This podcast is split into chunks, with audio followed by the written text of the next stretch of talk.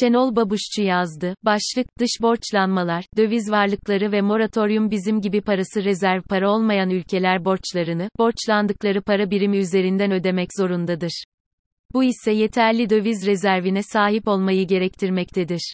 Bütün borç para alma verme işlemlerinde olması gereken durum, belirlenen süre varsa süre sonunda, belirlenen süre yoksa iki tarafın uygun gördüğü bir zamanda borç alanın borcunu ödeyerek işlemi kapatmasıdır. Bu ilişkide alacaklının beklentisi borç ilişkisinin öngörülen süre için sürmesi ve vade geldiğinde parasını taahhüt edilen faizi ile birlikte geri almasıdır. Bireysel ve kurumsal tüm borçlanma işlemlerinde işleyiş bu şekilde olduğu gibi devletlerin borçlanmalarında da aynı işleyiş geçerlidir. Bununla birlikte bazı durumlarda borçlanan taraf borç geri ödemesini zamanında ve tam yerine getirememektedir. Bu durum borçlunun finansal gücü olduğu halde kötü niyetle ödemekten kaçınması şeklinde olabilmekle birlikte, çok büyük çoğunluğu borçlunun geri ödeme gücünü yitirmesi sonucu ortaya çıkmaktadır.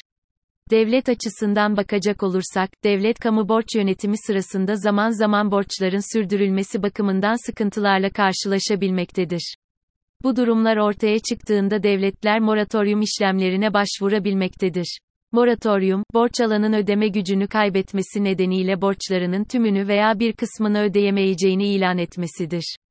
Devletin finansal olarak sıkıntı yaşadığı dönemlerde yeni bir anlaşma yapmak suretiyle borcun ödeme şekli ve süresini değiştirmesine moratoryum denilmektedir. Moratoryumda borç ortadan kalkmamakta, ödemeler ertelenmekte, faiz oranları yeniden belirlenmektedir. Dolayısıyla moratoryum borcu sona erdiren bir neden değildir. Ayrıca, moratoryum ile borçların yeniden yapılandırılması, ödemelerin ertelenmesi, faiz oranlarının yeniden belirlenmesi yanında bazı durumlarda borcun kısmen silinmesi de söz konusu olabilmektedir. Daha önce Meksika, Arjantin ve Rusya'nın açıkladığı moratoryumlarda bu durum söz konusu olmuştur. Türkiye'nin geçmişinde iki moratoryum yaşanmıştır. Bunlardan ilki, 1875 moratoryumudur.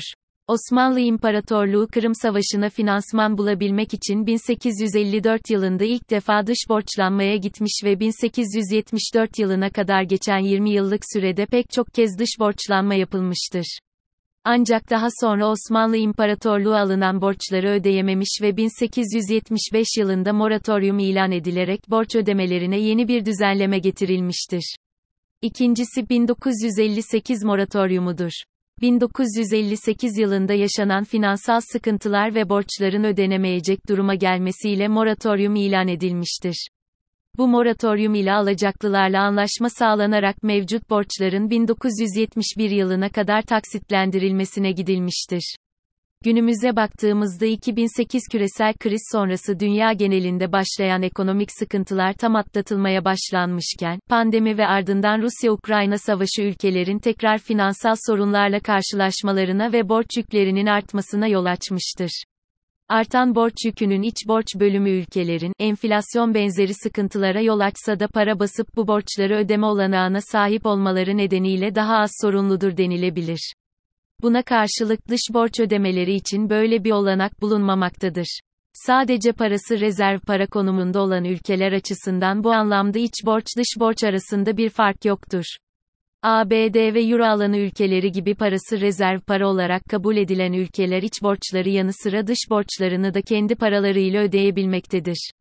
Ancak bizim gibi parası rezerv para olmayan ülkeler borçlarını, borçlandıkları para birimi üzerinden ödemek zorundadır. Bu ise yeterli döviz rezervine sahip olmayı gerektirmektedir. Bugün dünya genelinde ülkelerin dış borçlarının GSYH oranı özellikle gelişmiş ülkelerde oldukça yüksektir. Ancak yukarıda belirttiğimiz gibi rezerv paraya sahip olmaları, bu ülkelerin moratoryuma gitme olasılıklarını düşürmektedir. Ülkemizin dış borçlarının GSYH oranı ise %60'ın üzerinde olup, bizim gibi ülkeler için oldukça yüksek sayılabilecek bir orandır. Merkez Bankası rezervlerinin zayıf olması da dikkate alındığında durum daha kritik hale gelmektedir.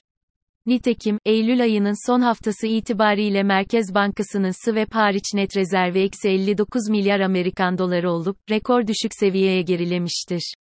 Net rezervler ise sadece 9,7 milyar Amerikan dolarıdır. Nokta. Dış borçların GSYH oranının yüksekliği ve rezervlerin düşüklüğü birlikte dikkate alındığında yansıması CDS oranında görülmektedir. Ülkemizin dış borçlanmasındaki risk primini gösteren CDS puanı 750'lere yakın olup, dünyadaki en yüksek puanları arasında yer almaktadır. Bu ise hem borçlanma kabiliyetini düşürmekte hem de borçlanırken uygulanan faiz oranının çok yükselmesine yani maliyetlerin artmasına yol açmaktadır. Sonuç olarak, ülkemizin bir yandan dış borçlarının yüksekliği ve yeni borçlanmalardaki zorluklar, bir yandan giderek artan ödemeler dengesi açığı, bir yandan da Merkez Bankası rezervlerinin zayıflığı ve sermaye hareketi nitelikli döviz girişinin olmaması, önümüzdeki döneme ilişkin ne olacak sorusunu sürekli kendimize sormamıza neden olmaktadır.